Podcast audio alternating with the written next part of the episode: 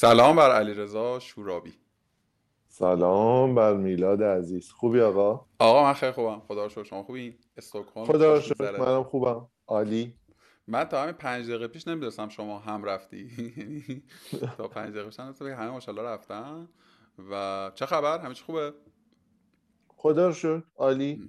خدا میگذره خوبه خدا من خیلی راستش رو بخوای concept gamification رو نمی‌شناسم. می‌دونم چیه ها یعنی می‌دونم چه شکلیه و خروجی چه شکلیه اما خیلی مواجه نبودم. خیلی درگیر فرایند تعریف و طراحیش و مثلا پیاده سازیش نبودم.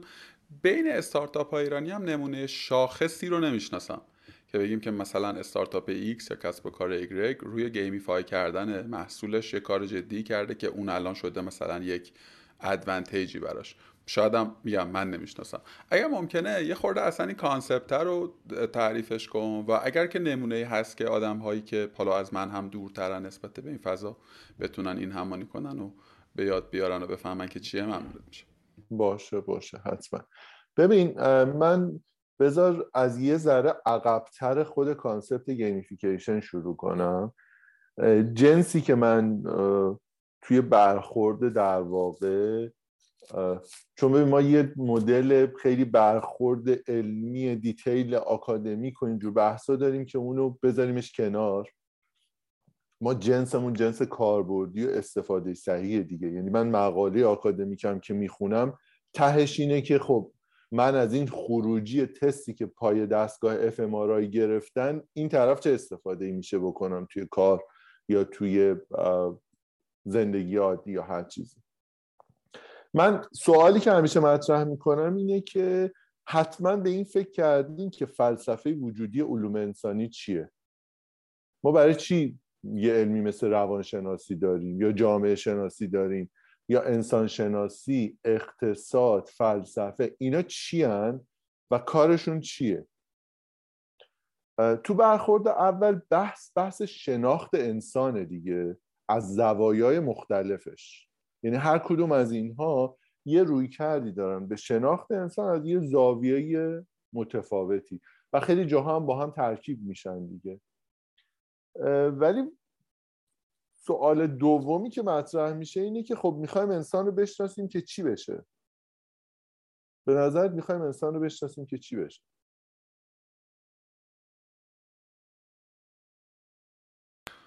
از منظر به قول معروف روانشناسی بخوام بگم یه احتمالا پاسخی به ذهنم می‌رسه. از منظر اجتماع جامعه شناسی بخوام بگم یه چیزی به ذهنم می‌رسه. از منظر کسب کاری بخوام. ولی تو متفاوت بگو. سخت نکن برام دیگه ولی چیزی که الان به ذهنم می‌رسه احتمالا یه چیزی شبیه به اینه که بتونیم تاثیر تاثیر گذاری کنیم بتونیم اون کاری که می‌خوایم رو با آدم بکنیم. دقیقا. ببین قصدمون کنترله. قصدمون اینه که اصلا کنترلش کنیم. و خب این کنترل کردنه به مرور زمان توی تمام این علوم اطراف هم جمع شدن و حتی یه سری رشته های ترکیبی مثل اقتصاد رفتاری که شکل گرفته همش بابت این بوده که اقتصاد توی لول کلان اقتصاد توی لول کلان داشته تحلیل می‌کرده رفتار کلی مجموعه ها رو. ولی به فرد که می‌رسیده کم می آورده چرا؟ چون مسائل روانی و تاثیرات جامعه و خیلی چیزهای دیگر نمی‌تونسته در نظر بگیره. این ترکیبه اومد این اتفاق رو به وجود آورد اقتصاد رفتاری شکل گرفته الان هم که جدا hot topic هست.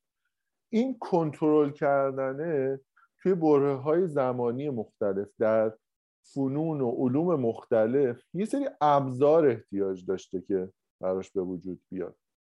و یه, یه سری از بررسی هایی که انجام شده از همون اوایل بگیم از 50 60 هزار سال پیش که مفهوم play و game برای انسان توی زندگی روزمرهش مطرح شده خیلی زود به این نتیجه رسیده که ببین مجموع تمام این چیزهایی که ما داریم صحبت می‌کنیم برای کنترل انسان بهترین جایی که ظاهر شدن توی گیم هاست. توی گیم ها آدما داوطلبانه میان اون کاریو که تو توی گیم خواستی می‌کنن و داوطلبانه رفتاراشون تغییر می‌کنه. پس ابزار خیلی قدرتمندیه دیگه. از قدیم هم برای آموزش و همه چی توی بشر استفاده می‌شد. در نظر بگیری concept play یا game concept یه که حتی جانوران برای یادگیری دارن ازش استفاده می‌کنن دیگه. و میشه گفتش که در کنار بحث storytelling و جریان داستانگویی میشه قوی ترین ابزاری که ما برای آموزش و تغییر رفتار می‌تونیم ازش استفاده بکنیم. چه رفتار بخوایم بسازیم چه رفتار بخوایم از بین ببریم. و اینجا یه سری دیسیپلین ها مثل persuasive design و تمام اینها شکل می‌گیرن. و میشه گفتش که gamification منسجم ترین ابزاره. به چه صورت؟ به این صورت که gamification میاد از اون طرز تفکر طراحی بازی ها ما راجع به design thinking شنیدیم دیگه. یه شاخهش game design thinking ه یعنی طرز تفکر طراحی game ه این بحث game و play هم بعدا جداش می‌کنیم. کلمه بازی براش شایسته نیست دیگه. کفایت نمی‌کنه در واقع. میایم از اون طرز تفکر طراحی game ها استفاده می‌کنیم و اون المان هایی که توی game ها هستن. بحث ظاهرشون خیلی برامون مهم نیست در واقع بحث اون علمان های ناشی از علوم انسانی یعنی که توی گیما میان ترکیب میشن با ریاضیات عدد و رقم میشن حتی خیلی جاها و ظاهر میشن به صورت بیرون. میایم پس از اون طرز تفکره به علاوه اون علمان ها که به سمت ریاضیات هم رفتن استفاده می‌کنیم که چی رو اضافه کنیم؟ engagement رو اضافه بکنیم. به خاطر اینکه این engagement ه که منجر به بروز یه رفتاری میشه و خب این ترکیبش می‌تونه منجر به تغییر رفتاره بشه یا رفتار جدید بسازه یا هر چیز دیگه. که حالا روی ترکیب بحث engagement و انگیزه و اینها هم جلوتر می‌تونیم گپ بزنیم اینا رو, می... اینا رو انجامش میدیم با gamification که یه مسئله ای رو توی دنیای واقعی حل کرده باشیم. این فرق game و gamification توی این قسمت به وجود میاد. ما توی game امون یه سری مشکلات چالش های مجازی برای آدم ها به وجود میاریم که با حل کردنش و با اون المان هایی که توی game هست لذت ببرن fun داشته باشن. ما توی gamification میایم از اون المان ها و اون کاری که می‌کنن که fun به وجود بیاد engagement به وجود بیاد انگیزه به وجود بیاد استفاده می‌کنیم که این مسئله که توی دنیای واقعی هست حلش کرده باشیم بازدید سایتمون کمه. conversion rate مون پایینه. آدما واکسن نمی‌زنن. اخلاق ترافیکیشون ضعیفه. تمام اینها. این یه تعریف جمع و جور کلی از این که gamification چی هستش و داره از کجا میادش. پس اگه بخوام بگیم خاستگاهش از کجاست کدوم حوزه رو میشه مثال آورد؟ یعنی میشه گفت که خاستگاه این concept از کجا برآمده اصلا کجا شروع شده؟ که به کسب و کارها رسیده؟ ببین بذار بذار از جنس تاریخچه اینجوری بگم. کلمه سال حدود 2002 2003 توسط آقای نیک پلینگ coin شده که خودش در واقع یه پروسه برنامه نویس game بوده و شبیه همین اتفاقیه که برای من افتاده. حالا میگم برات که من چجوری شد وارد gamification شدم. و میاد توی وبلاگش می‌نویسه و کلا پیگیر این موضوع میشه که ببین ما از همون چیزهایی که داریم تو game ها استفاده می‌کنیم همین مدلی میگه ها. من مضمون رو میگم. همونی که داریم تو game ها استفاده می‌کنیم اگه برداریم اونا رو توی دنیای واقعی تو کارمون استفاده کنیم چی میشه؟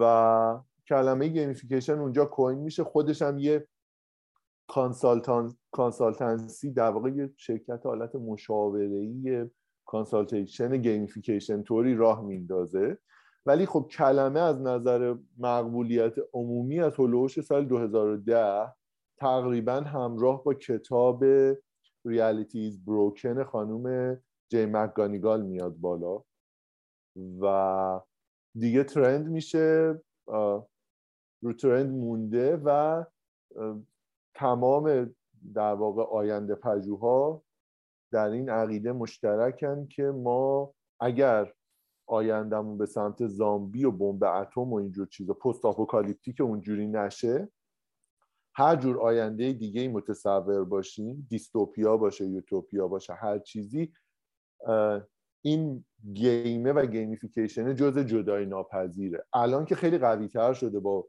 صحبت هایی که راجع به متاورس و این بحث هم شدش دیگه. این این کلمه است خب؟ این جایگاه کلمه اینجوری بوده. ولی و الان هم داره اصلا تغییر پیدا می‌کنه. الان خیلی از gamification designer ها واقعا حوزهشون طراحی رفتار. فهمیدن که طراح رفتارن فقط کارشون gamification نبود ولی واقعیتش رو بخوای توی اهرام ثلاثه لوح در واقع گلی که حالا سنگ شده به همون سیستم هیروگلیف خودشون پیدا کردن که جدول رده‌بندی بوده بین گروه های مختلفی که داشتن اهرام رو می ساختن و سر میزان بهرهوریشون داشتن با هم رقابت می‌کردن. در واقع انسان از همون موقعی که فهمیده که okay این گیمه این جذابیت رو داره آدم و داوطلبانه میان اینجوری محوش میشن و توی فلو میرن و پروسه براشون شکل می‌گیره خب همین الماناشو برداریم تو کار استفاده کنیم کار رو جذابتر کنیم خواستگاهش کاملا خواستگاه درک تجربی انسانی بوده از همون اولی که هر جور ذهنیتی شکل گرفته برای design کردن یه پروسه و به بهرهوریش فکر شده. آقا مرسی. چقدر مختصر ولی فصیح گفتی. من خودم واقعا اصلاح شد تعریفش در ذهنم. چیزی که پس من می‌فهمم gamification یک روندیه. حالا چگونگیش هم اگر که شد به ما بگو که اصلا فرایند انجام و اجرا چه شکلیه. برای در واقع حل مسئله یعنی یک solution حل مسئله است که در واقع مسئله می‌تونه توی کسب و کار همون مثالا و مصداقایی که آوردی باشه افزایش بازدید افزایش نرخ در واقع engagement که عمدتا هم در واقع میشه گفت که function اصلیش هم همین engagement هست. درگیرتر کردن آدم ها با یک مسئله ای و محدود به حوزه کسب و کار هم نیست. یعنی تو مثالات مثلا معضلات شهری و حتی مثلا اجتماعی هم در واقع آوردی. هر مسئله ای که یک مواجهه ای باش هست می‌تونه با راهکارهای gamify کردن و بازیوار سازی بهش میگین تو فارسی بازیوار نمایی من که موافقش نیستم به خاطر کلمه بازی ولی میگن بهش. من که اصلا موافق حالا اصراری هم واقعا چرا چرا اصلا باید معادل داشته باشه؟ نمیشه دیگه چه کاری؟ نمی‌دونم واقعا. به خصوص که حق مطلب رو ادا نمی‌کنه دیگه. ببین ما معادل الان متاسفانه رسوندی کار به جایی که ببین یه معادلی داریم. ما دو تا کلمه داریم توی زبان انگلیسی پلی و گیم. خب؟ این دوتا از نظر تعریف آکادمیک و کاربردی و علمی دو تا چیز متفاوتن. خیلی متفاوتن. خب؟ ولی ما برای هر دوشون در فارسی ترجمه بازی رو داریم. و این جواب نمیده دیگه. به خاطر اینکه حق مطلب رو ادا نمی‌کنه. آره موافقم. موافقم. خیلی نمی‌دونم تفاوتشون چیه ها ولی با کلیت نکتت موافقم که یه وقتای اصرار به ترجمه از وزن اون کلمه مادر میکاهه. چون ما معادلی براش نداریم چون مبدع اون مفهوم اساسا نبودیم و به همین علت احتمالا دلیل نداشتیم که gamification اسمه. یعنی اصلا بیا اسمه رو استفاده کنیم. اگه به من میگن علی رضا چرا gamification رو به علی رضا رو می‌خوای ترجمهش کنی؟ نمیشه که. فعلا آره نه درست میگی. آقا یه مثال ملموس تو ذهنت هست در کسب و کارهای ایرانی که بگیم مثلا این یه مدل gamification ه در یک استارتاپ ایرانی در یک کسب و کار ایرانی؟ ببین ببخشید. ببین سطوح مختلفی داره توی پروسه های کاری خب؟ اینکه چقدر تو بهش فکر کنی چقدر عمیق بشی و چقدر پرورشش بدی مسئله است. واقعیت اینه که ما هر جایی که داریم به کاربرامون به خاطر کارهایی که می‌کنن یه جوری امتیاز میدیم. خب؟ و حالا این امتیازها منجر به این میشه که تغییر سطح پیدا کنن. از feature های خاصی از امکانات خاصی دسترسی های خاصی استفاده بکنن.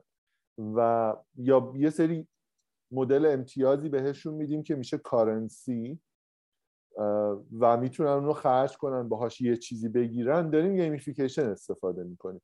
بنابراین توی خیلی از کار هایی که آدم ها تو ایران روزمره ازش استفاده می‌کنن می‌تونی این گزینه ها رو ببینی دیگه مثل مثلا coin دیجیکالا مثل coin اسنپ حالا تو توی دیجیکالا می‌تونی convert ش بکنی به یه سری voucher کد توی اسنپ مثلا می‌تونی همین کار رو بکنی charity ش کنی.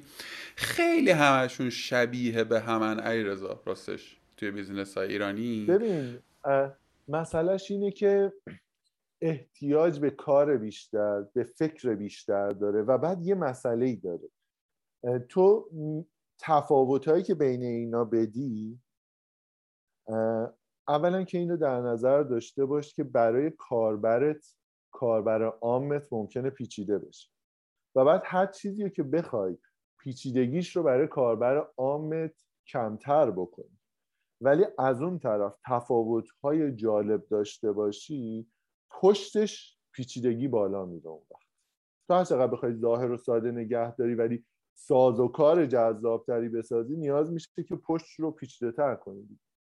ساختار زیری رو پیچیده تر و به علاوه این که اینو در نظر داشته باش این فقط توی ایران نیست همه جای دنیا هست. رفتن سراغ ساز و کار مشابه این منحنی یادگیری اون سیستم رو راحت می‌کنه دیگه. بنابراین وقتی توی سیستم جدید میاد میگه اینم مدل مثلا دیجیکالاست اینم مدل استپه آخه اینو از این باب میگم که اینو از این باب میگم که من توی اثر بخشیش راستش رو بخوای یه خورده تردید دارم. ببین الان خیلی مرسومه دیگه. یعنی همه استارتاپ ها یک بازارچه دارن. خب به قول تو یک currency دارن. تو بیا مثلا ride برو 5 امتیاز بگیر. خرید کن 10 امتیاز بگیر. بعد بیا مثلا کد تخفیف ایکس و ایگریگ و زدو بگیر زدو بگیر. من و آدم های دور و ور خودم. خب حالا شاید تو بگی که شماها اصلا target این بازیه نیستینا خب. ولی من هیچ care ی نه نسبت به coin مثلا اسنپ هم دارم نه مثلا. تنها کاری که می‌کنم مثلا اسنپ هر سه ماه یه بار میگه که آقا این الان اگر مثلا استفاده نکنی میسوزه. بعد یه charity هم درست کرد. حدس من اینه که احتمالا انقدر میمونده توی box آدما که گفتن خب بیایم یه،, یه کاری بکنیم که آدما حداقل بیان مثلا charity ش کنن. می‌دونی حتی اگر voucher نمی‌خوام بگیرم و حتی اینا رو توییتر هم می‌بینی دیگه. یعنی آدم ها در مورد این هم حرف می‌زنن. حالا حالا یکی اینکه من رو اثر بخشش من تردید دارم. اگر که مثلا fact ی داری که بگی نه آقا همین اقلکم هم داره کمک می‌کنه مثلا به business ها فکر اتفاق خوبیه. دومین نکته هم بگم و دیگه سکوت کنم اینه که فکر می‌کنم به عنوان آدمی که تازه دارم می‌شناسم این فضا رو توی همین قاعده هم واقعا میشه خلاقه تر عمل کرد. می‌دونی؟ یعنی به هر حال ما داریم در مورد یک مفهومی صحبت می‌کنیم به قول تو game یا play ی که یه بخشش خلاقیت دیگه. یعنی نمیشه منفک کرد از اون رو نمیشه همشو فرمول و عدد و رقم و فرایند در نظر گرفت. به نظرم اما برخورد اینچنینه. به نظر من به عنوان مخاطب اینجوری می‌بینم ببین صحبت که می‌کنی کاملا درسته. اولا که خب اینو بهت بگم. در حد خودش داره جواب میده خب؟ فقط نکته اینه من با هر کدومی که همکاری کردم و پارامترها رو که دیدم از نظر من بهرهوریاشون به شدت پایینه. یکی از نکاتش اینه که یه تارگت یه مخاطب هدفی مثل شما رو در نظر نمی‌گیرن یا مثل منو. منم همینجورم. خب؟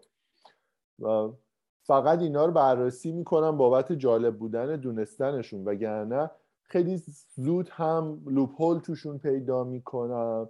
فقط داخلی هم نه فکر نکنی که فقط با سیستم های داخلی.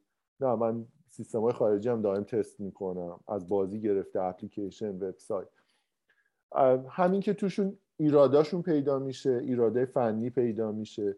خاطرم من خیلی سال پیش توی Coursera توی اون سیستم gamify ش و گرفتن certificate ش یه به قول معروف باگی پیدا کرده بودم که تو می‌تونستی certificate course ها رو بگیری بدون اینکه course رو بگذرونی. که بعد ایمیل زدم و نوشتم و همه این چیزا براشون. الان دیگه اون باگه وجود نداره. اصلا مطمئنا خودشون هم حتی متوجه شدن بعد از یه مدت. ولی تو همه سیستم ها هست. تو سیستم های داخلی هم طبیعیه. به خاطر اینکه ببین پروسه پروسه راحتی نیست. ظاهر gamification سهل و ممتنعه خب؟ و منم قبول دارم. خلاقیت خیلی بخش مهمیه توش ولی خیلی بیشتر از خلاقیت اون پشت کار هست و اون تیکه است که سختش می‌کنه دیگه. یعنی اون, اون تیکه ها رو درست در آوردنش واقعا کار راحتی نیست. اگه راحت بود تعداد gamification designer های دنیا خیلی خیلی بیشتر از اینی که هستش بود. حالا احتمالا یه challenge دیگه هم هست که تهش اونچه که شما طراحی می‌کنه رو یه تیم فنی باید پیاده کنه دیگه. یعنی challenge اصلی فکر کنم تازه از اونجا شروع میشه که فنی میگه خب اینا نمی‌تونم این زمان می‌بره این نه ببین یه, یه نکته رو در نظر داشته باش. اولا که ما توی حوزه gamification یه سری ابزار داریم یه سری software های cloud base داریم که موتور gamification یا تحت عنوان gamification platform شناخته میشه. اینا انواع اقسام دسترسی ها رو میدن و استفاده ازشون کار رو خیلی راحت می‌کنه. ولی جدای اون اصلا وظیفه یک designer خوب اینه که بر اساس محدودیت های فنی تیم اجرایی design رو انجام بده. ببین یکی از کسایی که من توی هر جلسه که برای gamification بخوام توی پروسه پیشرفتش که میریم برای اجرا حضور داشته باشه اصلا lead development ه به خاطر اینکه این آدم میاد به من میگه میگه ببین من دارم مثلا اصلا از تکنولوژی database ی که استفاده می‌کنم بابت زیرساخت سیستمم SQL خب؟ بنابراین این مدل به قول معروف غیر SQL ی document base رفتاری که تو می‌خوای و من اینجوری نمی‌تونم پیاده بکنم. اینو چه راهکاری براش داریم این البته خب از شانسه من بوده دیگه. من از 14 15 سالگی برنامه نویسی کردم تا همین 4 5 سال پیش بیشتر تا 6 7 سال پیش. و همچنان هم سعی می‌کنم یه اطلاعات در حد خیلی ساده بدوی از تکنولوژی ها داشته باشم. و این کارم رو راحت می‌کنه دیگه با تیم development و خب حالا الگوریتم می‌فهمم. توی ساختار پیاده سازی gamification انقدر بودم به خصوص که توی در واقع قدم به قدم development یه engine gamification بودم کامل. واسه همین توی این چیزا کمک می‌کنم راهنمایی می‌کنم تغییر میدم. اصلا وظیفه designer اینه که با تکنولوژی منطبق بشه دیگه. یه بخشی هم وظیفه تیم develop ه که با design منطبق بشه.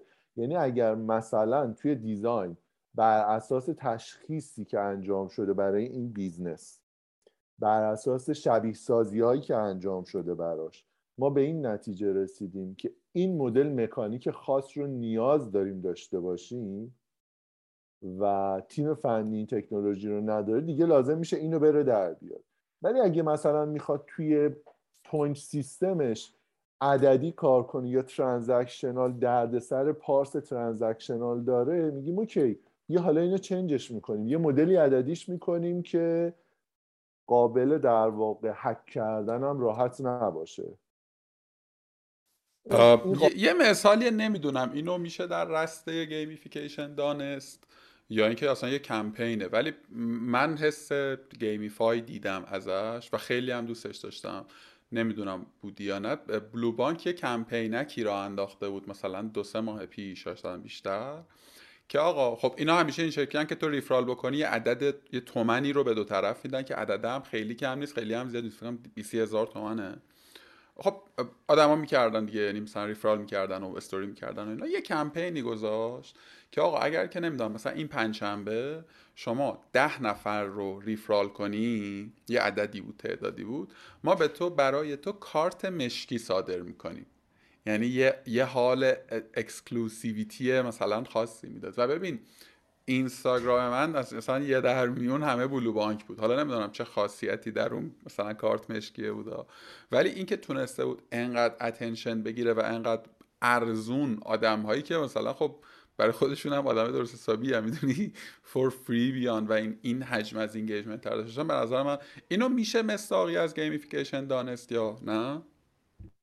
ببین تا حدود خوبی میشه در نظرش گرفت. اولا که این نکته رو اشاره کنم. حالا راجع به دسته‌بندی های کاربردی gamification صحبت می‌کنیم. ولی بیشترین جایی که gamification استفاده میشه حوزه marketing ه. و آره ببین عملا اومده از یه حس scarcity به علاوه اینکه یه درک درستی از framework های جایزه داشته. می‌دونسته که محدودیت چه کاربردی داره. ببین سر همین ریفرال که داری میگی ما دیدین موقع موقعی که داریم تو ریفرال میگیم میگیم که برید هر چند تا دوستتون رو می‌تونید بیارید بیارید بعد ما به ازاش مثلا جایزه میدیم یا مثلا تو همین نمونه که داری میگی به این تعداد که برسه این اتفاقه میفته خب؟ من توی یه دیزاینی با یک مجموعه با, با فناپ بذار خیلی راحت بگم دیگه. اینا دیگه کلیاتش عدد رقم که نمیگم که حالا البته فکر کنم اندیه هم تموم شده باشه. حالا عدد رقمش هم بگی اتفاق جذابی. نه یه سری عدد رقم ها رو میگم برات. ببین اومدیم اونجا برعکس عمل کردیم. یعنی چی؟ یعنی گفتیم که ببین این دعوت دوستانه این امکانات رو بهت میده. و به این حد و حدود که برسونی مثلا این جایزه هست این اتفاقاست اینجوری امتیاز می‌گیری لولت میره بالا یا هر چیز دیگه خب؟ از جزئیات داخلیش نمیگم. ولی کلیات که می‌تونم بگم. این امکانات داری درست؟ ولی روزی دو نفر بیشتر نمی‌تونی دعوت کنی. و محدودش کردیم. این محدودیت باعث شد که ما به یک کی فاکتور کی فاکتور میشه اون وایرالیتی فاکتوره اون تعداد آدمی که یه آدم با خودش میاره تو سیستم. خب؟ ما به عدد هشت رسیدیم. یعنی هر کاربر ما به طور متوسط متوسطش هشت بود. هشت آدم آورده بود. اوایلش همه مخالف این محدودیت بودن. بعد از اینکه شروع کرد به کار کردن بعد از اینکه تو سطوح مدیریتی فنا ایمیل زدن و نامه رسمی زدن که آقا اگه میشه این عدده رو برای کارمندای فنا بیشتر بکنید اون موقع تازه همه متوجه شدن که جنس قدرت محدودیت فقط توی عرضه یک کالای محدود نیست. تا انجام یک کارم محدود کنی بسته به دیزاین درست کار کرده خود. ببین اینجوری بودش که آدما وقتی یه نفر رو با مسج یا هر چیزی دعوت می‌کردن بابت اینکه بیاد به پیونده گوشی رو برمیداشتن زنگ می‌زدن بهش دیگه. ترکیب ارزش جایزه و محدودیت و بعد دوتا چیزی نیستش که تو تو یه روز به دوتا دوستت مشکلی نداره زنگ بزنی. این ببین کار کرده داره اینا آره. توی خانواده ها قرار می‌گیرن این limitation ه که میگی رو من حالا نه توی product ها خیلی جاها تجربهش کردم تو اصلا همین که بگی آقا این فقط مختص گروه X همه آدم های خارج از گروه X می‌خوان که اونو داشته باشن خب کجای مغز من رو چیز می‌کنه که کجای مغز آدم ها رو تحریک می‌کنه که این اتفاق بیفته. می‌خوانم بیس علمیش چیه؟ خیلی بس خودم جالبه اینو. ببین آدم ها در این حالی که دوست دارن هم مسیر باقی آدم ها باشن بابت تایید گرفتن در این حال متفاوت بودن رو دوست دارن و تعلق داشتن براشون خیلی مهمه. تو موقعی که یه گروه خاص شکل میدی به اینا یه استاتوس میدی. استاتوس توی در واقع هرم جوایز ریوارد دادن به آدما بالاترین جایگاه داره. یعنی و جالب اینه که بهترین آروهای رو هم داره. فقط design ش باید حساب شده باشه. این عین همین کار رو ما توی community هایی که مثلا توی حوزه NFT داریم کار می‌کنیم. من الان دو سه تا از کارهایی که دارم انجام میدم با business هایی که دارن NFT launch می‌کنن. collection های NFT launch می‌کنن. یکیشون یکی, یکی که خیلی بیشتر الان در واقع مشغولش هستم یه کمپانی بلغاریه. اصلا کل ایده سر همین خاص شدن است. کل لول بالا اومدن کل تیر بالا اومدن سر خاص شدن است. کل کارت مشکیه رو داشتن یا کارت طلایی رو داشتن سر اون status یه که بهت این میده. به خاطر اینکه آدما recognition رو دوست دارن. بسته به personality type شون دیگه. می‌تونی بگی یه درصد بالایی از آدم ها این recognition این شناخته شدن این متمایز شدن رو دوست دارن. و تو هر جایی که بتونی درست روش دست بذاری عامل برنده شدنته. این که بتونی این پروسه رو ادامه بدی اون وقت اون خیلی هنره. به خاطر اینکه هستن business هایی که کار و کسبایی که این خاص شدنه رو نگهش میدارن.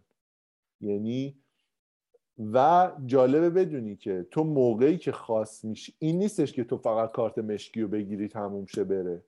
تو موقعی که کارت مشکیه رو می‌گیری حالا باید زحمت بیشتری بکشی برای اینکه کارت مشکیه رو نگه داری.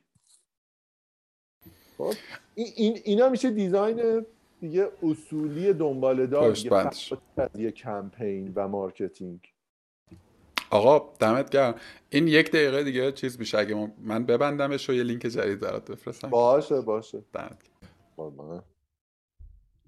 آقا ممنونم. الان که این بحث در واقع خاص نماییه رو در واقع گفتی یه مثال دیگه بزنم رسید. دیجیکالا دو سه ماه پیش کمپینکی یک نیمچه کمپینی روی سوشال بود بیشتر که آدم ها می‌رفتن توی پنلشون حجم خریدشون رو در واقع خروجی می‌گرفتن. یه شات تصویری رو جنریت می‌کرد که مثلا جمعا تو از دیجیکالا x میلیون تومن خرید کردی کتگوری پر خریدت هم این بوده خب؟ و اولین خریدت هم فکر می‌کنم فلان تاریخ بوده.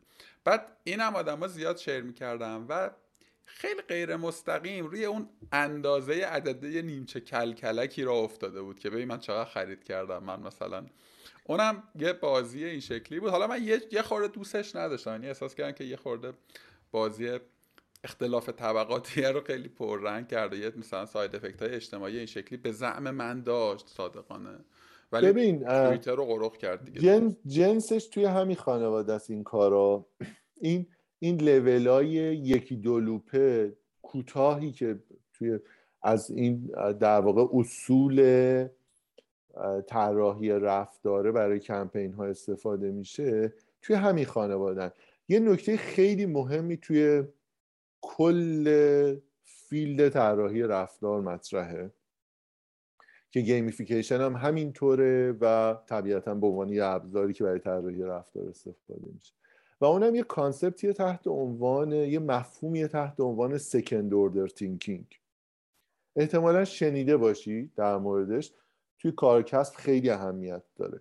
second order thinking چی میگه؟ second order thinking میگه که ببین اون first principle thinking ت که اومدی یه مسئله را حل کردی و یه راهکاری و دادی و داره انجام میشه اونو بذار کنار. اون اون طراحی که انجام دادی یه نتیجه ای داره برای تو. درسته؟ سکند اوردر تینکینگ میگه که بیا به این فکر کن که این نتیجه ای که گرفتی خودش منجر به چه نتایجی خواهد شد؟ مثلا دارم میگم. بیا به این فکر کنیم. کمپین میاد که آقا انقدر پول مثلا یا این کار رو اگه انجام بدید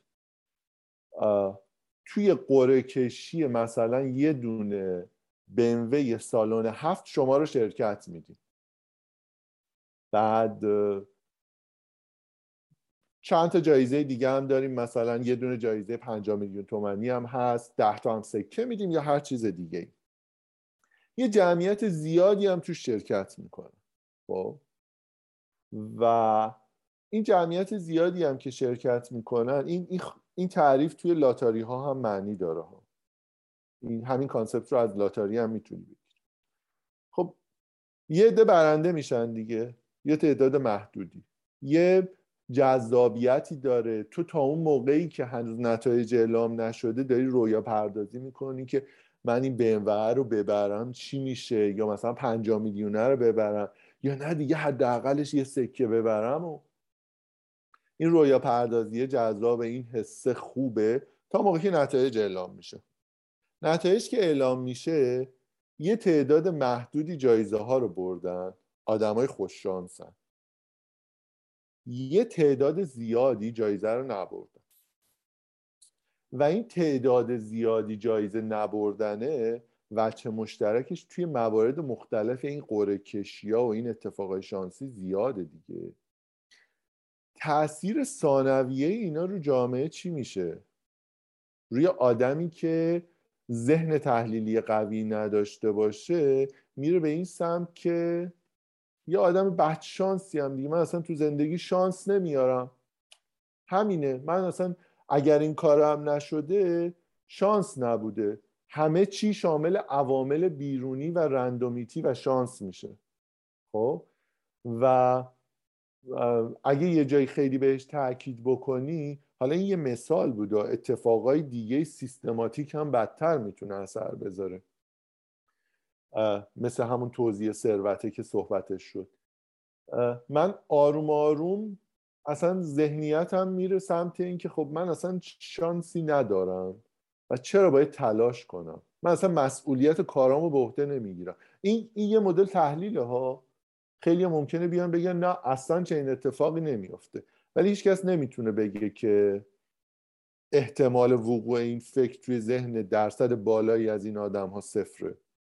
یه دلیلش اینه که کلی سروی انجام شده و این چیزی که من دارم میگم واقعا هست. و خب این به خاطر این بوده که آدمایی که میان این کار رو می‌کنن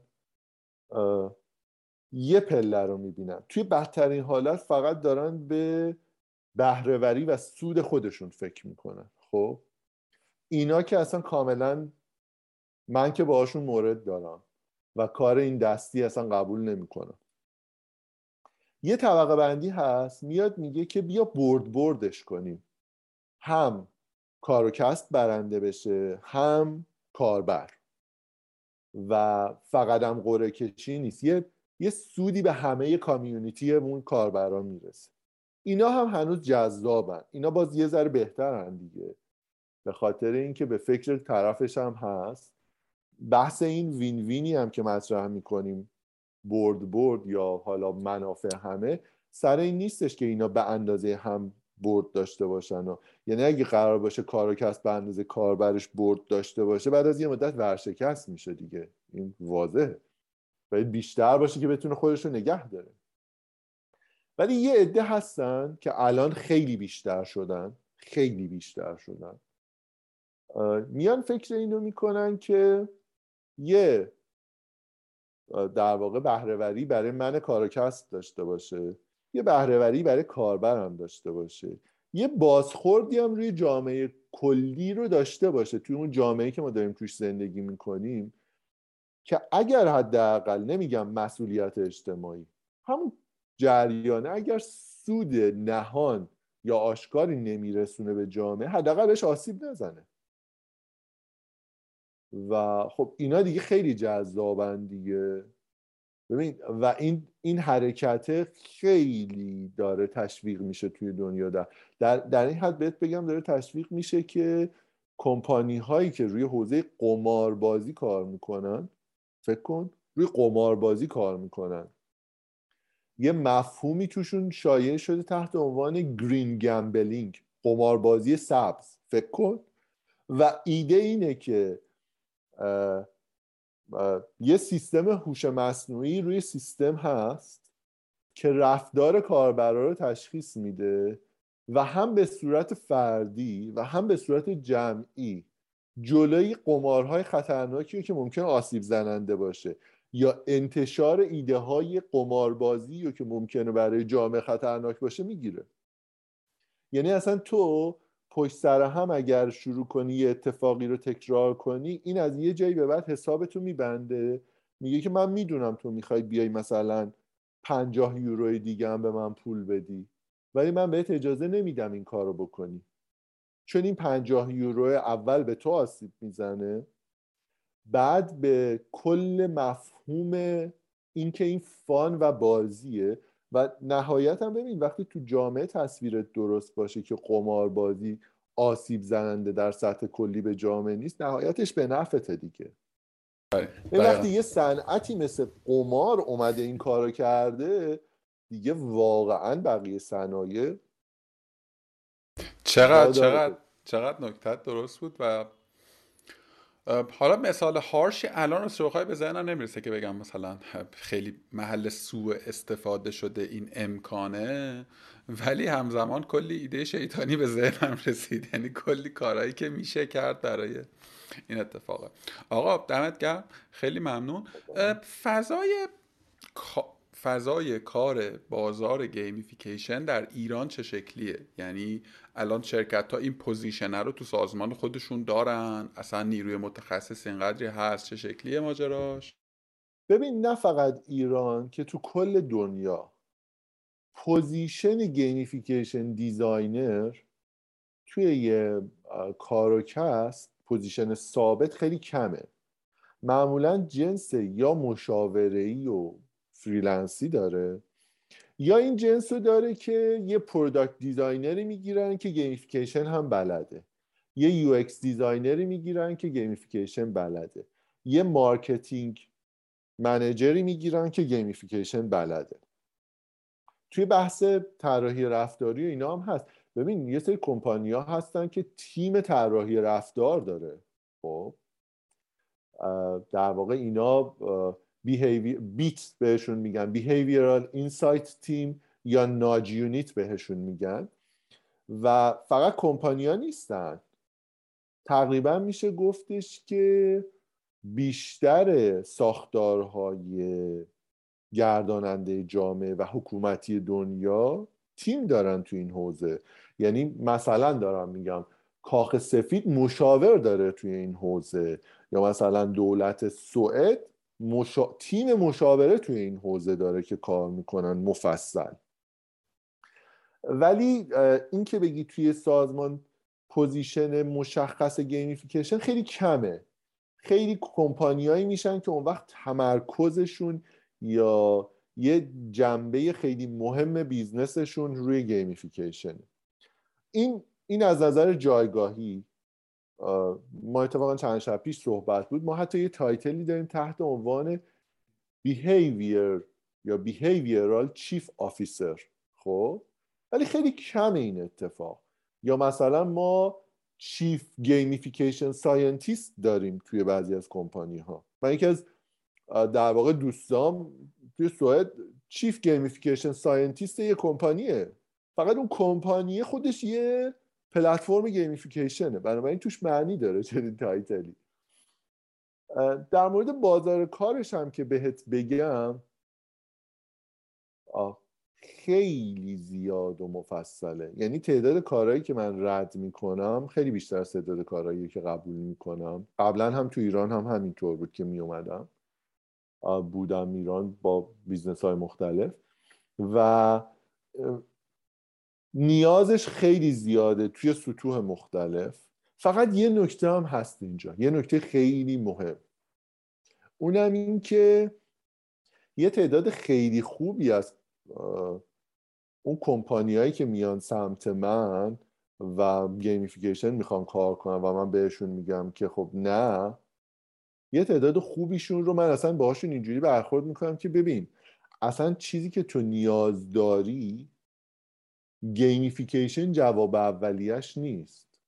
فکر نکن هر مسئله ای رو قراره تو با gamification حل بکنی. بله ما هر چیزی رو که الگوریتم پذیر باشه می‌تونیم gamify کنیم. ولی دلیل نمیشه که همه چی رو gamify کنیم. تو بایست ببینی اولا که جایگاه business ت کجاست؟ موقعیت استارتاپت کجاست؟ اصلا درسته بعضی وقتا اصلا از gamification استفاده کردن ضررش بیشتر از فایدهش میشه برای تو اگر core تو نیستش. و واقعیتش اینه که بازار خوبی داره به اون نسبت designer نیست به همین خاطر بازار خیلی خوبه. طبیعی هم هست. چون گفتم برای سهل و ممتنعه یه دوره بود خیلی سال پیش که بعد از هر کارگاه من تعداد gamification designer های ایران تو لینکدین اضافه می‌شد. با اینکه من تاکید می‌کردم که ما صرفا داریم آشنا میشیم با gamification من خودم دو سال خوندم و تست زدم و و علاوه اینکه در نظر داشته باش من یه کمپانی طراحی و ساخت بازی موبایل توی ایران با شریکم دارم که هزار تا چیز تست شده اونجا و امکاناتش برام بوده. بعد تازه اومدم و شروع کردم با چند تا از استارتاپ ها کار کردن. آروم آروم title gamification designer روی خودم گذاشتم. یه, یه جاهایی هم reputation ش بد میشه دیگه. یعنی یه سری از کارهایی که من صحبت می‌کنم این بوده که یه نفر قبلا براشون یه کاری انجام داده. بعد مشکل خوردن. آسیب دیده سیستم. حالا این اتفاقه که درستش تو مکانیک gamification ی گذاشته اونجا برای retention برای در واقع سیستم و بعد از سه ماه شروع کرده ضرر زدن یعنی هزینه داشته برای سیستم. این این اتفاق هستش دیگه. ببین تو خیلی field این هست راستشو بخوای. یعنی مثلا با یک کارگاه آدم ها تخصص ارائهش رو پیدا می‌کنن این که به نظر یه بحث فرهنگیه نمی‌دونم حالا جای دیگه دنیا هم شکلی هست نه. تو ایران که خیلی این تیپیه. سوال بعدی ما مثلا 20 درصدش رو پاسخ دادی. اگر که کامل ترش رو داشته باشیم خوب میشه. اونم این که business هایی که بخوان بیان حالا با یه در واقع gamification designer به عنوان مشاور یا فریلنسر کار بکنن RFP که باید بدن چیه؟ یعنی من چی باید بخوام از تو؟ من چه, چه, چه با چه بریفی باید بیام با تو صحبت بکنم؟ ببین اولا که خب ما اکوسیستممون نه فقط تو ایران همه جا اینجوریه که موقعی که یه نفر به این نتیجه می‌رسه که من طراحی رفتار می‌خوام پرسویسیو دیزاین می‌خوام. ناج می‌خوام گیمیفیکیشن می‌خوام یا هر چیز دیگه ای این خب گپ و گفت اولیه که ببین مثلا علی رضا ما فکر می‌کنیم که اینجا مثلا گیمیفیکیشن لازم داریم. میشه مثلا یه صحبتی با هم بکنیم ببینیم چه میشه کرد چه نمیشه کرد. این گپ و گفت اولیه که اصلا ایرادی نداره. طبیعی هم هست چون یه مقدار آشنا میشی با کار و کسبشون کمکشون می‌کنی دیگه. ولی موقعی که می‌رسی به جایی که قراره که واقعا کار gamification انجام بدی اولا که صورت مسئله بایستی واضح و تمیز باشه. با یه audit کلی از سیستم. یعنی چی؟ مثلا یکی میاد مثلا ما می‌خوایم فروش وبسایتمون رو اضافه کنیم. خیلی دلیل خوبیه برای اینکه تو از یه element ی مثل gamification بخوای استفاده کنی. اصلا درش شکی نیست. ولی نکتهش سر اینه که حالا چجوری بایستی بتونه توضیحش بده؟ اولا که الان اصلا فروش تو چقدره؟ چقدر می‌خوای بشه؟ بعد برای این کار چقدر بودجه داری؟ تیم فنی و سایر تیمات توی هر کدوم از مثلا sprint ها چقدر وقت دارن که روی چنین کار؟ یعنی تو درکت از اهمیت این موضوع چیه؟ به علاوه اینکه audit سیستم چی میگه؟ ببین یکی از کارهایی که جدیداً خیلی زیاد اتفاق میفته اینه که من اصلا جدای تیم که داره audit می‌کنه من خودم وارد میشم همراهشون بررسی می‌کنم. چرا؟ به خاطر که میریم می‌بینیم که اصلا یه جا یه مشکل فنی توی سیستمه. که روند خرید رو انقدر داره توش اصطکاک به وجود میاره انقدر friction بالاست که conversion rate از موقعی که یه کاربری یه چیزی رو انتخاب می‌کنه برای خرید تا اینکه سبد خریدش رو پرداخت کنه بیاد بیرون داغون میشه. نمیره جلو. انقدر قدم ها زیاده. یا اصلا توی مثلا روی conversion ثبت نام داره فکر می‌کنه. انقدر پروسه ثبت نام رو سخت کرده. به مثلا یه پروسه من این اواخر کار کردم با یه trading و exchange و روی سیستم crypto و اینجور چیزا بودن. ببین اصلا اپ رو باز می‌کردی اول در حد بگم چی؟ در حد چک امنیتی تو رو می‌کرد؟ بعد تازه بهت می‌گفت که خب بیا حالا توی اپو ببین شروع کن. بابا اول بذار اصلا بیا ببینه. ببینه می‌خواد یا نه. بعد تو میری اون همه هزینه تبلیغات می‌کنی. و اصلا خب کاربرت وسط این پروسه خسته اصلا شک می‌کنه. میگه این برای چی data ی citizenship منو می‌خواد. بابا.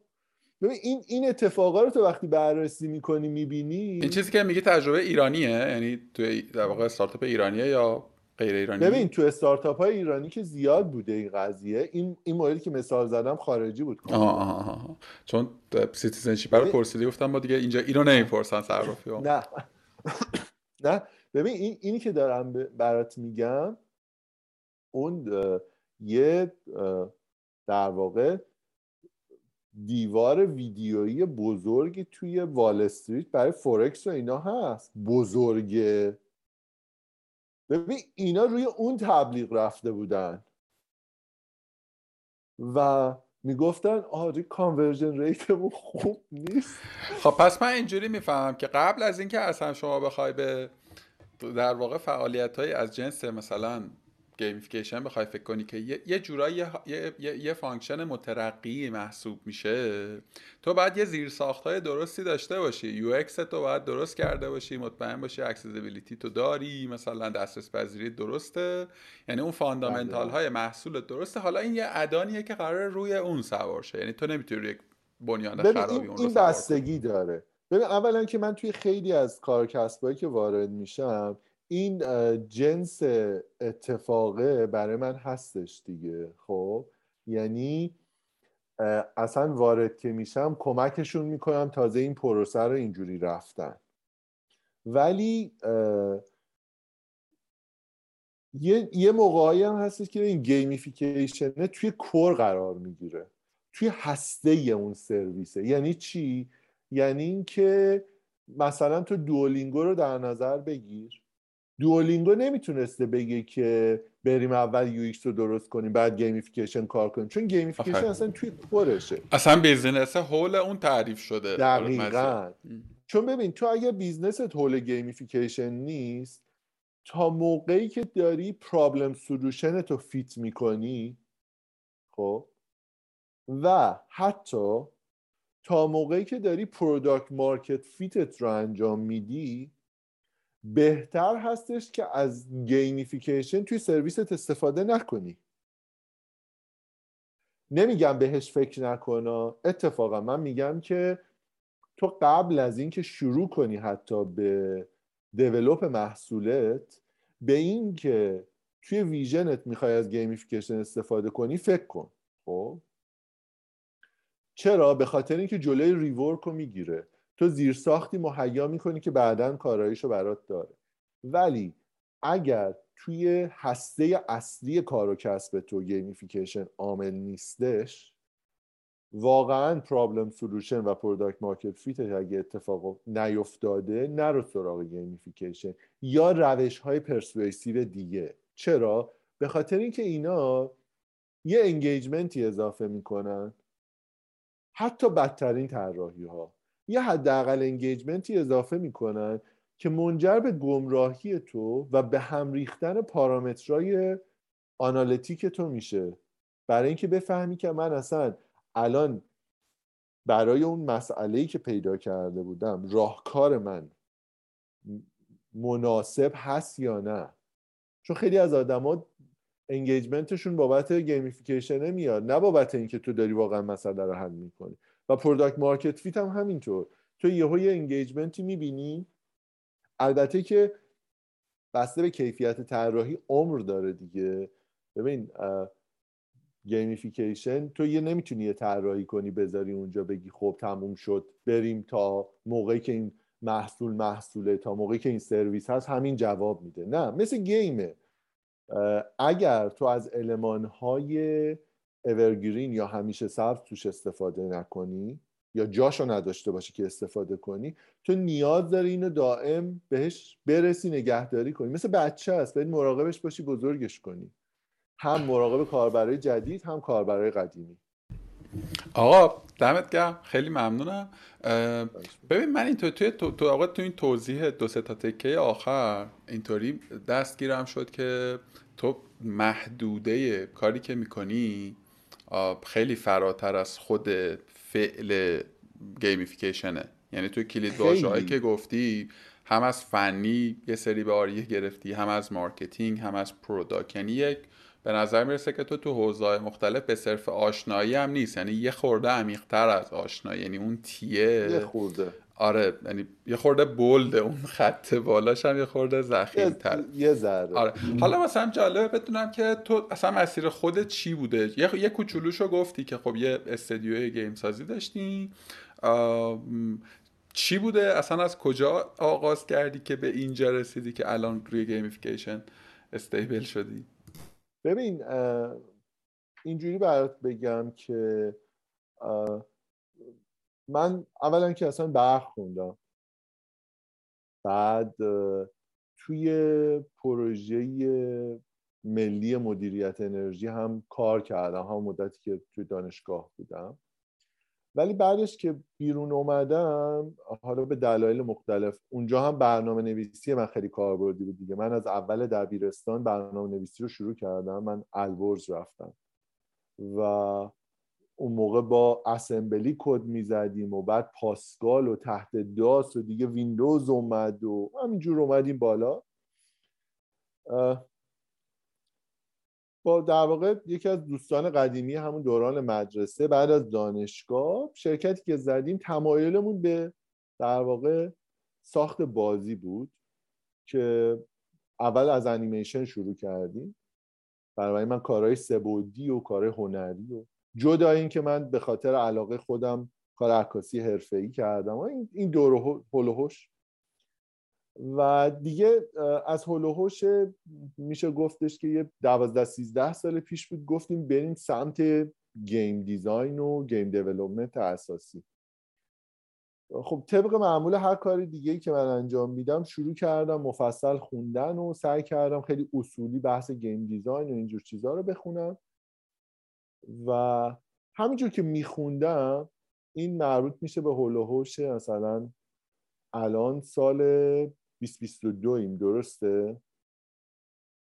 این مربوط میشه به 2009 2010 اون موقع هنوز یه سری از کتاب های اساسی gamification که الان مرجعن وجود نداشت.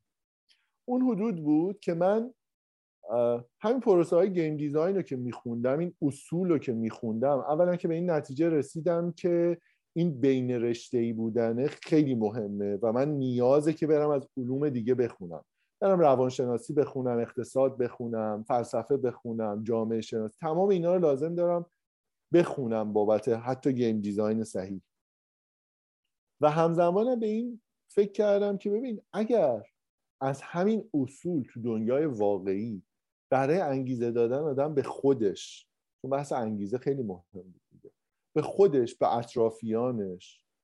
توی محیط کار به آدمای جامعه. به مشتریا بخواد استفاده کنه چی میشه؟ و من همزمان داشتم یعنی همزمان اون موقع ما داشتیم یه سری کارهای گیم و اینا هم می‌کردیم. و این منجر به این شد که من بگردم ببینم که خب چه خبر رو این, این اصلا چیه اینی که من بهش فکر می‌کنم؟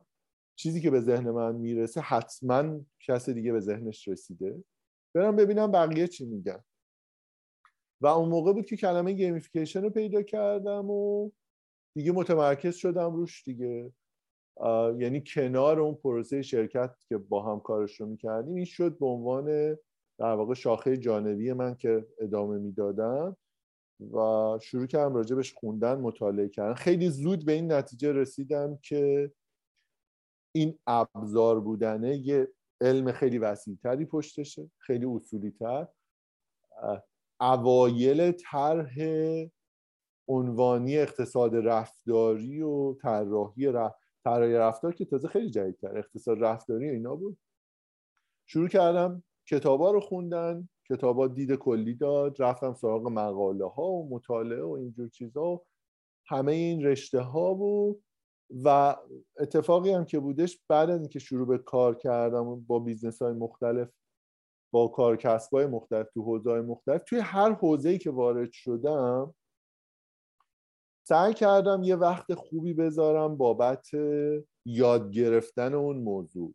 یعنی گفتم که خب من الان دارم خیلی از کارهایی که می‌کنم توی حوزه marketing ه.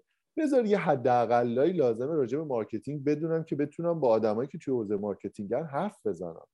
اگه دارم با بانک کار می‌کنم حوزه مالی مهم میشه. اگه مثلا تو بحث سلامته اگه بحث آموزشه بذار ببینم مثلا تئوری آموزشی چی میگن؟ flipped classroom چیه؟ micro learning چیه؟ و الی واسه همین توی تمام این حوزه ها و حالا با هر کار و کسبی هم مشخصا جدا یه مقدار مطالعه کردم سراغ ابزارا رفتم که من من خیلی زود به این نتیجه رسیدم که خب ببین من می‌خوام قبل از این که طراحی gamification هم توی کار و کسب بزرگی run بکنم اجرا بکنم تستش کنم ببینم که چجوری میشه. یه, یه راه تست کردن این می‌شد که خب با یه عده آدم محدودی تست کنیم.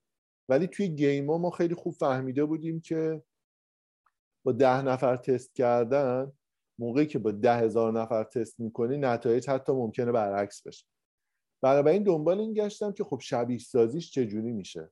ابزارهای شبیه سازی پیدا کردم. بعد خب چه شبیه سازی چه رفتار کاربر یه حجم زیادی داده تولید می‌کرد.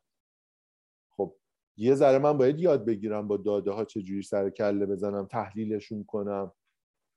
اگر اکسل جوابمو نداد با چی می‌تونم کار کنم؟ برم مثلا سراغ آر یه ذره پایتون واسه همین یه مجموعه ای از همه اینا فراهم شد و حالا تو حوزه مختلفم که کار کرده بودم صنایع مختلف اینا همه باعث شدش که این دیده جوری بشه که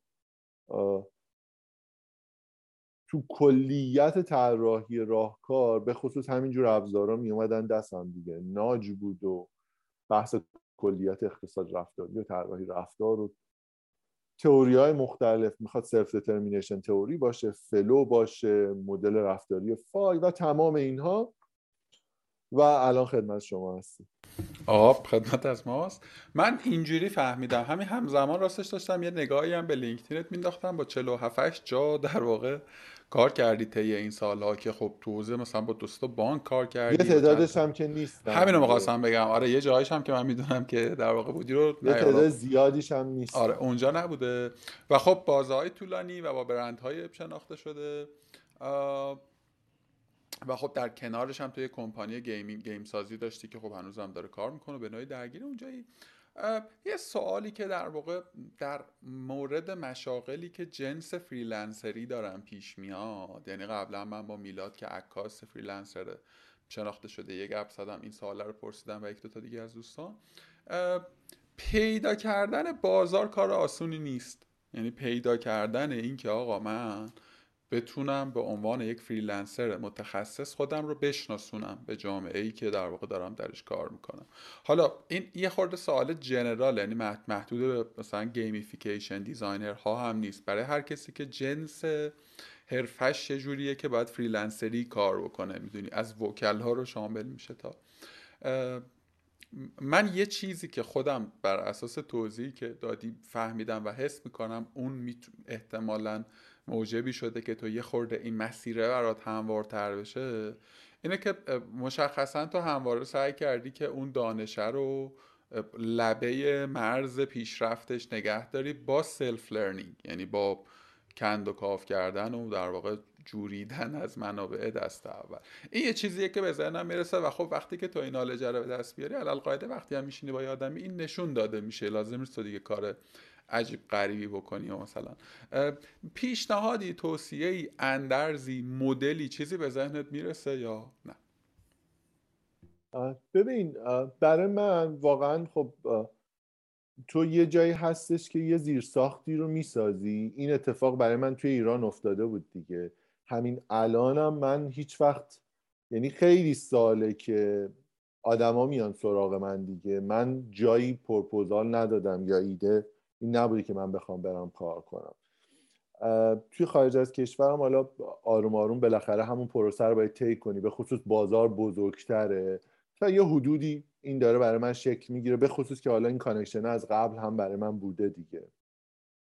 چون من اول تو همین حوزه gamification هم خیلی جالبه بدونی که من برعکس کار کردم. اول بیرون ایران منو شناختن توی حوزه gamification بعدا توی ایران. و از همون دوره من همه دوستا و آشناهام تو تمام اروپا و آمریکا و غیره هستن جای دیگه آسیا و اینا. ببین اون یاد گرفتنه از نظر من اون با مسیر کاری جلو رفتنه که خیلی مهمه. یعنی در این حد بهت بگم من خیلی قبل از اینکه concept متاورس اینجوری bold بشه همه راجع بهش حرف بزنن خب اومده بود. یا موقعی که من روی مفاهیمی مثل بیت کوین و من اون موقعی مثلا بیت کوین یه مقدار mine کردم خیلی ناچیز. که تو با یه کامپیوتر شخصی می‌تونستی بیت کوین mine کنی. فکر کن مال کی میشه. خیلی قدیمه.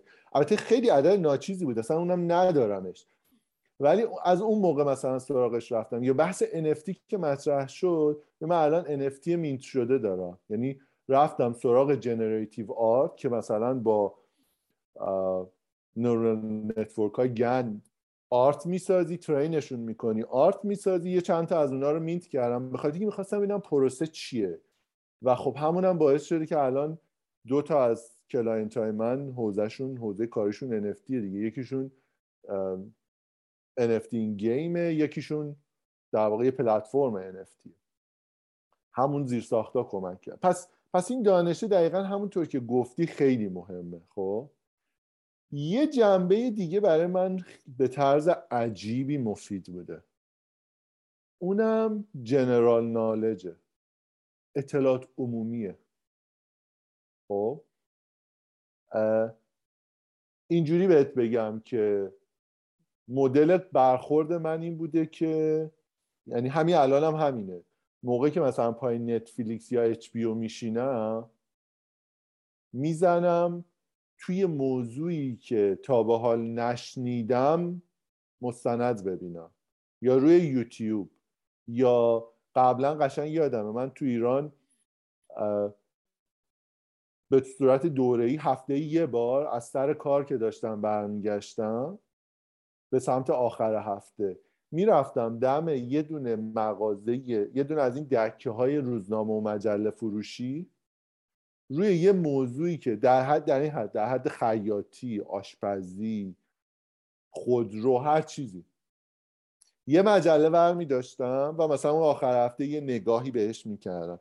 خیلی اتفاق جذاب و مفیدی بوده دیگه. این این جنرال نارجم خیلی مفید بوده برای من. و حالا یه ببین یه قسمت دیگه ای که هستشون جنس پرسونال برندته دیگه. این personal brand ه از نظر من بحث show off رو نمیگم. چقدر اصلا این concept کثیف شده. اصلا نمیشه در موردش حرف خیلی. دقیقا مشکلش همینه. دقیقا مشکلش همینه. یعنی تو مثلا دارم میگم. من روی توییترم یا روی لینکدینم یه سری ویدیو و مقاله همیشه هر از گاهی share می‌کنم این share کردنم اینجوریه که با سیستم های اتومات شیرش می‌کنم. یعنی اون من یه سری لیست مطالعه دارم. اینا رو که می‌خونم مثلا 50 تا مقاله است. 50 تا رو که می‌خونم جنس مقاله اینترنتی یا مقاله همینجوری که معمولا PDF میشه گاهی اوقات PDF ناچار میشم اینا رو که می‌خونم مثلا از تو این 50 تا 15 تا در میاد که به نظر من چیز خوبی بود. بقیه به نظرم مثلا شاید جالب نبوده. حالا این 15 تایی که خوبه و فکر می‌کنم درست فهمیدمشون می‌ذارم مثلا توی سیستم بافرم بافر شروع می‌کنه منتشر کردن. این باعث میشه که یعنی نمیام یه چیزی که الان چون ترنده رو لزوما شیر جنس اون مدلی که میگن fake it till you make it من, من اینو نیستم راستش. می‌دونی؟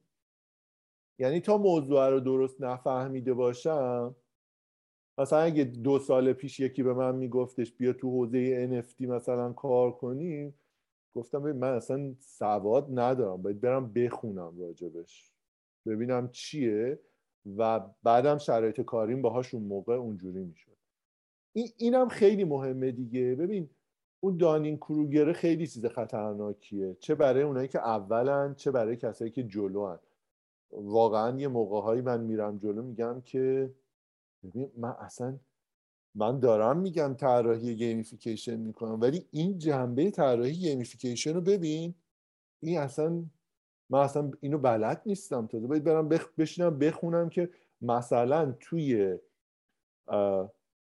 بحث کمک به مثلا بیماران اون مدلی اینجوری از gamification استفاده شد که آسیب نرسه. میگم بیا.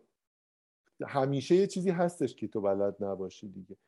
اینو درست نشون بدن و درست پیش برن بخوام خودمونیش کنم. می‌شود در واقع دانش به روز دانش عمومی که الزاما هم اصلا ممکنه بی ربط باشه و چقدر من با تو موافقم چقدر خلاقیت یا دامنه شکل فکر کردن آدم خیلی توسعه میده. آشپزی که گفتی من یکی از جذابترین کتاب هایی که واقعا در زندگیم خوندم و همیشه دم دسته یعنی مستطاب آشپزی مرحوب دریا بندریه و اصلا انگار که داری یک قصه می‌خونی. هر کدام از اون رسپیاش قصه است. و اداعت در نیوردن یعنی سومیه رو بخوام خیلی خودمونی خلاصش کنم. این که گفتم چقدر سخته در مورد این کانسپت در واقع برند شخصی حرف زدن چون واقعیتش اینه که خیلی اصلا دیگه خیلی به بیراه رفته. یه, یه کارهایی می‌کنن یه جنگولک بازیهایی رو در واقع پرسونال برندینگ می‌دونم. منم پیدا نکردم آدمی که بتونه بیاد همینطوری که تو به درستی تونستی مثلا gamification رو توصیفش بکنی بیاد آقا این concept هم تعریف کنه که آدم نرم package بخرن مثلا. بعد تو اینستاگرام بالا پایین بپرن اینم concept جذابی. ببین خیلی خیلی واقعا کار سختیه دیگه. خیلی کار سختیه. آقا دست درد نکنه. خیلی به نظر خودم این دوتا دوتا کش در واقع این تا اینجای گفتگومون خیلی تر و تمیز و جذاب و مفید از آب در اومد.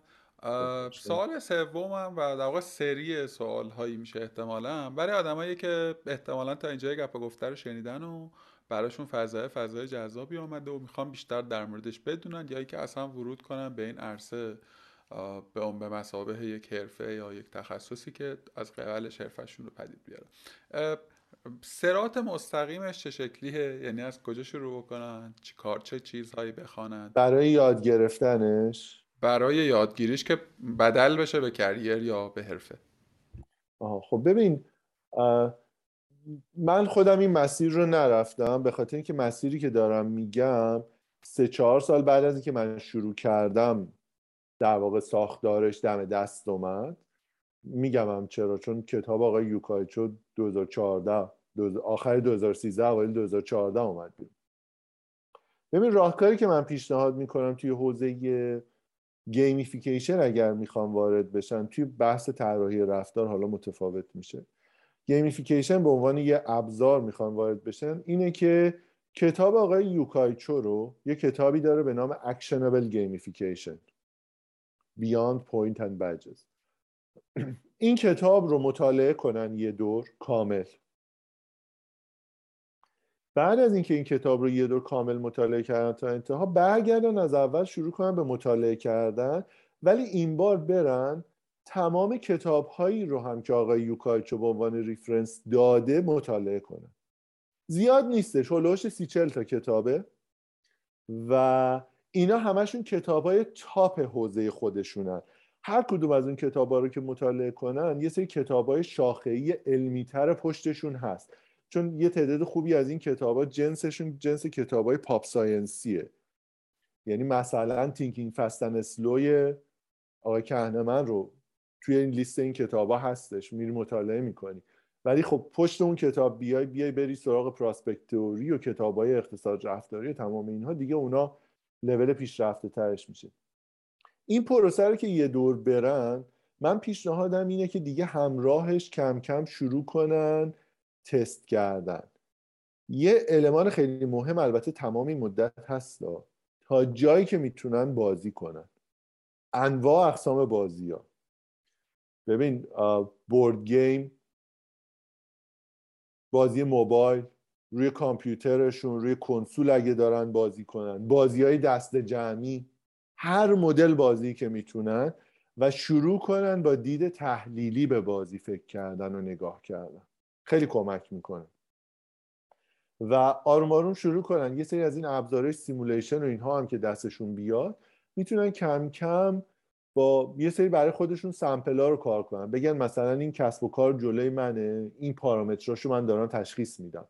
اینو بخوام gamify ش کنم چیکار می‌کنم به علاوه اینکه می‌تونن شروع کنن با استارتاپ ها همکاری کردن. به خاطر اینکه استارتاپ ها خب امکان آزمون و خطا توشون خیلی بیشتره دیگه. و به همون نسبت هم البته خب هزینه هم کمتر میشه. درآمدی ممکنه نباشه ممکنه هر چیزی رایگان باشه و اینا. ولی این پروسه می‌تونه خیلی خوب پیش بره و یه جوری شبیه کارآموزی منظورته دیگه. یعنی مثلا به یه حسابی که تازه شروع کرد.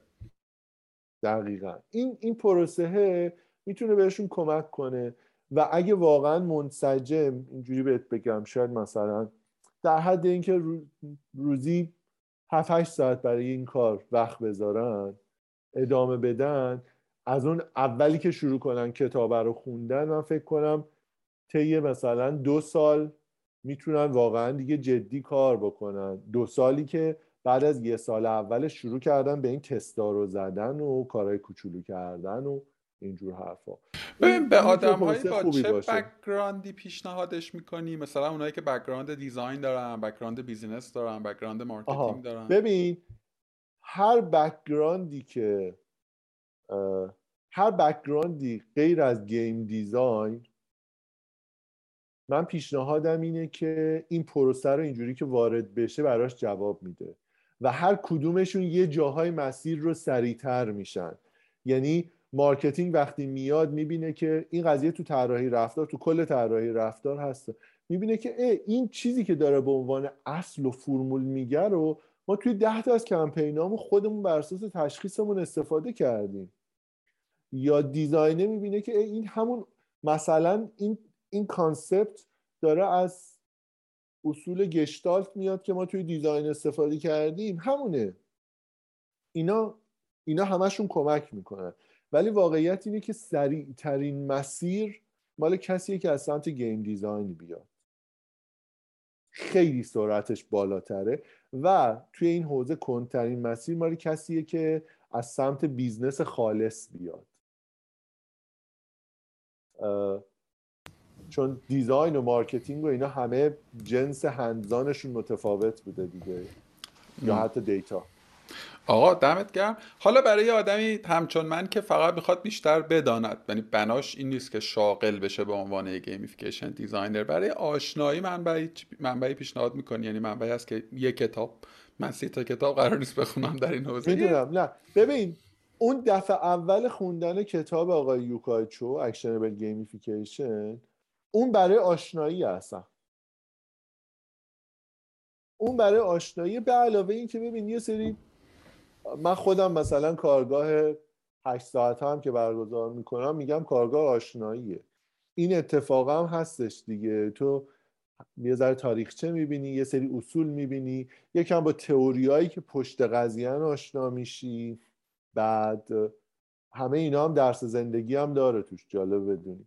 و یه مقدارم با روش کلی کار آشنا میشی. ببین من قولی که مثلا همیشه به بچه‌هایی که کارگاه هم شرکت می‌کنن که آقا مثلا ما ته این چی دستمون رو می‌گیره چی میشیم اینه که ببین تو gamification designer نمیشی ولی به یه جایی می‌رسی که بتونی اگر توی مجموعه خودت قرار شد gamification اجرا بشه.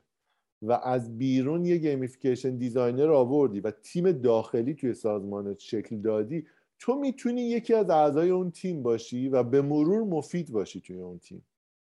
خب؟ چون ساختار و ذهنیت رو پیدا کردی با این مثل اینکه مثلا از اون مسیر دو سالهه بگیم که تو سه ماهش رو رفتی جلو. من احساس می‌کنم تو خیلی هم perfectionist ی داری به concept نگاه می‌کنی نه؟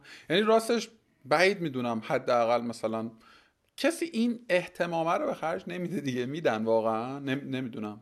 ببین به خاطر آسیبه است. به خاطر اینکه من خیلی دیدم که business ها آسیب دیدن. به خاطر اینکه مثلا product designer ش چند تا مقاله راجع به gamification خونده بوده. بعد گفته خب این چند تا عدد رقمه دیگه. پنج تا امتیاز اینجا میدیم. تهش مثلا لول ها رو اینجوری می‌ذاریم. ببین اون ظاهر سهل و ممتنعه است. من خیلی دیدم business ها آسیب دیدن. اصلا اینجوری بهت بگم درصد fail gamification ی که توی دنیا داره اتفاق میفته خیلی بیشتر از موفقیتشه. درصد شکستاش. به خصوص شکست های بلند مدتش و اصلا یکی از کارهایی که من تو ایران انجام دادم این بودش که یه کمپانی business معروفی هم بود. یه ابزاری گذاشته بود برای retention کاربراش یه چرخ شانسی گذاشته بود که اون اوایل خیلی خوب بود خب؟ و روی پارامتر retention کاربراش هم اثر داشت خب؟ یعنی کاربر رو برمیگردوند همچنان به business که این چرخ شانسه رو بچرخونه. ولی سیستم جایزه ای که توش اتفاق افتاده بود و اینکه کاربر رو قدم بعدی داخل نمی برد که ازش اکشن یا conversion ی بگیره منجر به این شده بود که چند ده میلیون ماهانه این یه دونه چرخ شانس به هیچ ضرر بزنه. داشت می‌رسید به اشل صد. و دیگه به فکر افتاده بود و شروع کردیم با هم حلش کردیم خدا رو یا مثال دیگه برات بزنم با یه کمپانی خارجی من کار می‌کردم که خیلی هم 60 هزار تا کارمند داشت تو تمام کشورهای دنیا. فکر کنم تنها جایی که شعبه نداشت مثلا ایران و یکی دو تا کشور سودان شمالی و همه جا شعبه داشتش. و این پروسه های داخلیش رو داشت کار می‌کرد. به این نتیجه رسیده بود که اینا سیستم های تشویقی مختلف داشتن. ولی به این نتیجه رسیده بودش که آقا به خاطر اینکه این سیستما درست کار نمی‌کنن خیلی نتیجه خوبی بود. چون سیستم رو داشت ولی فهمیده بود سیستم درست کار نمی‌کنه.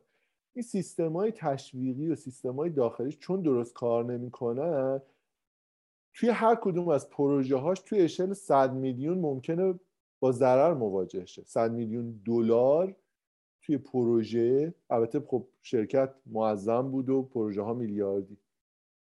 ولی چرا؟ چون یه دیزاین پایه دم دستی اتفاق افتاده بود. بابت اینه که من این حساسیت رو دارم دیگه. ببین یه استارتاپ ممکنه جای آزمون و خطا داشته باشه ولی یه کمپانی بزرگ دیگه تو یهو باعث میشی اصلا اعتبارش زیر سوال بره به خاطر یه کار غلطی که ممکنه تو تو حوزه خودت مثلا توی مثلا دارم میگم marketing آدم شناخته شده ای باشی. ولی بخواد البته واقعا اگه اون سطح سواد و دانش رو داشته باشی که هیچ وقت خودت دست به طراحی gamification نمی‌زنی. میری متخصصش رو میاری ولی اینکه بابت اون رفتی یه جایی و بعد gamification ممکنه آسیب بزنه تازه خیلی جاها این اصلا اسم gamification و اسم persuasive design و اسم طراحی رفتار رو هم بعضی جاها بد کرده ها. یعنی خیلی ها به فکر این بودن و هستن اسمش رو عوض کنن. یعنی ما دست جمعی تو community gamification designer ها این صحبت که به نظرتون یه اسم خوب براش بذاریم که یه ذره از اینا دور بشیم چیه؟ زیاد پیش میاد. خب من اینو در واقع اصلاحش بکنم. تو در واقع کمالگرایی نداری شاید الزاما.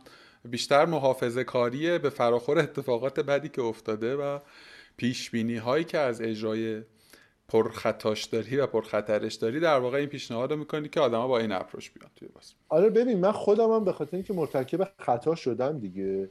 یعنی اون اوایل کار به خاطر کمبود دانشم حالا پذیرا, پذیرا بودن استارتاپ ها و شرایطشون بود که تو می‌تونستی آزمون رو خطا کنی. ولی می‌دیدم دارم اشتباه می‌کنم. و پیش میاد برای همه. واسه همین این جنسه جنس اینه که کسی این وسط ضرر نکنه دیگه. مراقب همه چیز باشیم. یه جاهایی واقعا منم ممکنه اون کمالگرایی پیش بیاد برام. ولی اتفاقا جز کسایی هستم که اون ذهنیت ذهنیت رشد یعنی پیشرفت بر اساس رشده یعنی design تو حتی بر اساس رشد. جنسش میشه growth driven design یعنی ذهنیت هم به اون سمته. تو لازم نیست از اول بری یه design perfect برای gamification پیاده سازی کنی که نتایجش رو ببینی. الان حداقلایی که برای تو جواب میده رو استارتش رو بزن. ببینیم چه جوابی برات میاد. راضی هستی؟ کاربرات راضی هن؟ تستش رو میریم. حالا ارتقاش میدیم. حالا ارتقاش میدیم. یه یه پروسه زنده است. فقط توی کمپین marketing ه که تو یه بار می‌زنی و میبندی جمع میشه میره. که همون هم البته همین الان توی بحثای marketing انقدر سیستم های هوشمند بالا آمدن که روز سوم ران شدن کمپین تو می‌تونی تشخیص بدی که این کمپین توی یه ماه آینده موفقه یا نه. جلوشو می‌گیری یا تغییرش میدی. این کاریه که خیلی نرمال شده دیگه. آقا دمت گرم. خیلی گفتگوی ساختار مداری شد انصافا. یعنی خیلی ترتمیز شد و همه اون اتفاقی که می‌خواستم بیفته افتاد دست داد نکنه. سوالی هست یا نکته هست که من باید میپرسیدم یا طرح موضوع می‌شد و من نپرسیدم؟ چیزی هست که بخوای اضافه کنی به گفتگومو نه چیز خاصی به ذهنم نمی‌رسه. اوکیه. و فکر کنم که جاهای خوبی رو کاور کردیم. حالا اگر کسی سوال و موضوعی داشته باشه می‌تونه پاش مطرح کنه مثلا به من بگی. یا اگه یه مجموعه سوال خوبی اومد می‌تونیم راجبش گپ بزنیم بعدا یه جلسه. بر من این, این اتفاق زیاد پیش اومده که یه جلسه ای رو رفتیم بعد یه جلسه مکملی برای پاسخگویی به سوالایی که بعدش شکل گرفته. ببین آفرین. دقیقا روی مثلا گفتگو. من با صالح گپ زدم این اتفاق افتاد. با سه چهار نفری این پدیده. پدیده آمد که یه طیفی از سوالات تخصصی اومد. یعنی سوالایی که دیگه خیلی مثلا.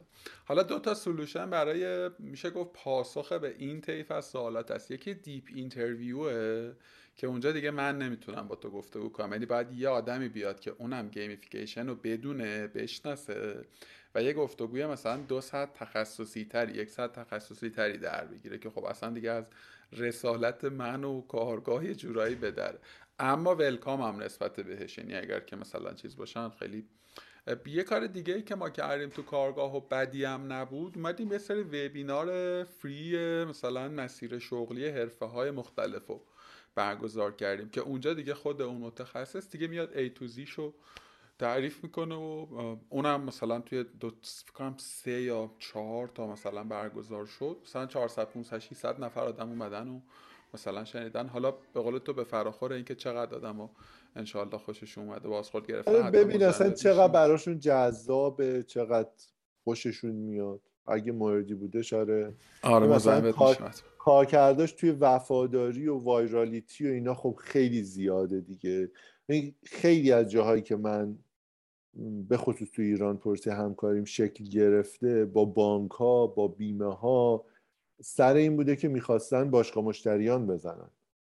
و بعد کلی زمان برده که ذهنیتشون رو نسبت به مفهوم وفاداری اصلاح کنیم که وفاداری باشگاه مشتریان نیست. وفاداری فرهنگیه که به خصوص از بالا به پایین در سازمان بایستی منتشر بشه و تو اول از همه چی به خصوص تو این جاهایی که تعداد مشتریات خیلی بیشتر از کارمنداته. بایستی روی وفاداری کارمندات کار بکنی.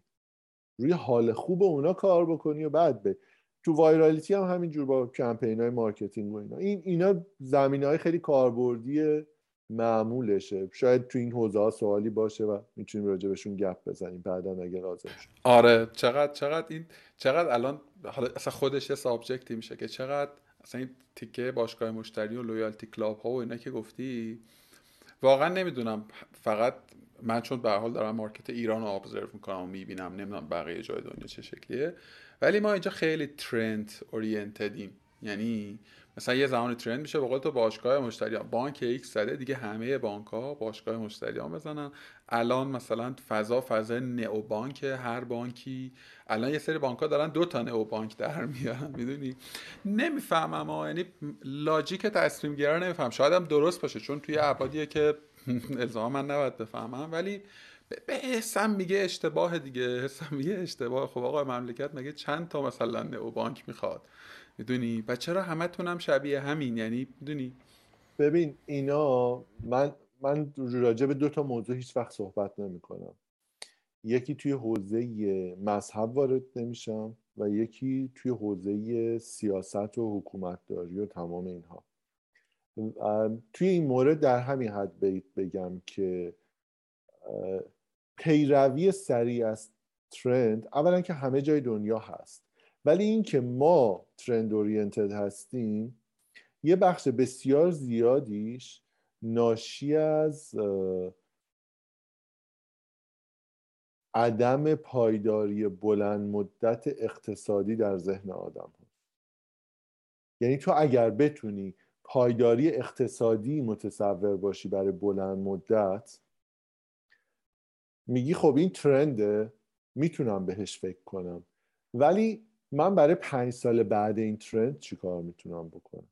اصلا من چه کاری می‌تونم بکنم که الان ترند نیست؟ ممکنه پنج سال دیگه ترند بشه.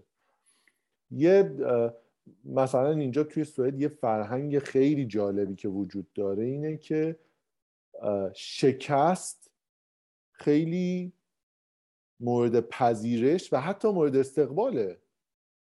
یعنی این concept ی که مثلا دارم میگم برای Angry Bird طرف پنجاه یه بار game ساخته شکست خورده game پنجاه دومش شده Angry Bird این اصلا فرهنگش فرهنگیه که از تیکه اسکاندیناوی میاد. تو بقیه کاراشون هم همین جورن. و انقدر اقتصاد پایداره که تو هیچ دغدغه ای سرش واقعا وجود ببین الان مثلا من خیلی از کمپانیایی رو می‌شناسم. کمپانی های بازی سازی رو می‌شناسم توی سوئد که تک محصولن.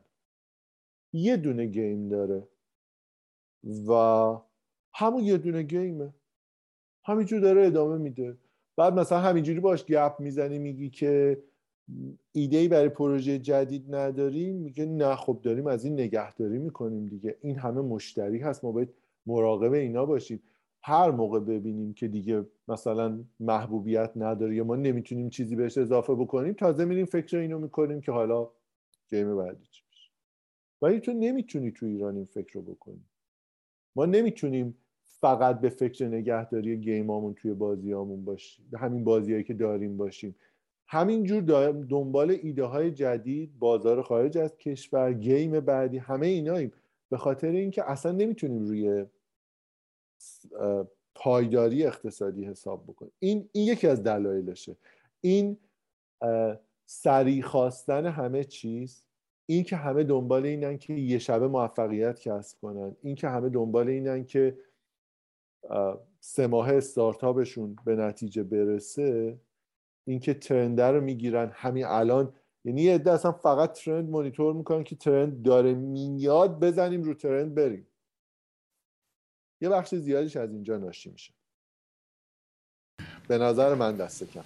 من این هم جزء سابجکتیه که خیلی دوست دارم در موردش اصلا خودش بشه سابجکت گفتگوی اصلا واکاوی دقیق تر مفهوم ترند و چقدر از زاویه جالبی نگاه کردی به قصه که نهاد یا بنیان این روی کرده یه جای دیگه یه یه, یه حوزه دیگه و محل تعامل داره. جنسش فرهنگی میشه اصلا حتی یه بخش زیادیش. ببین یه چیزی وقتی زیاد تکرار میشه میاد میشینه توی فرهنگ.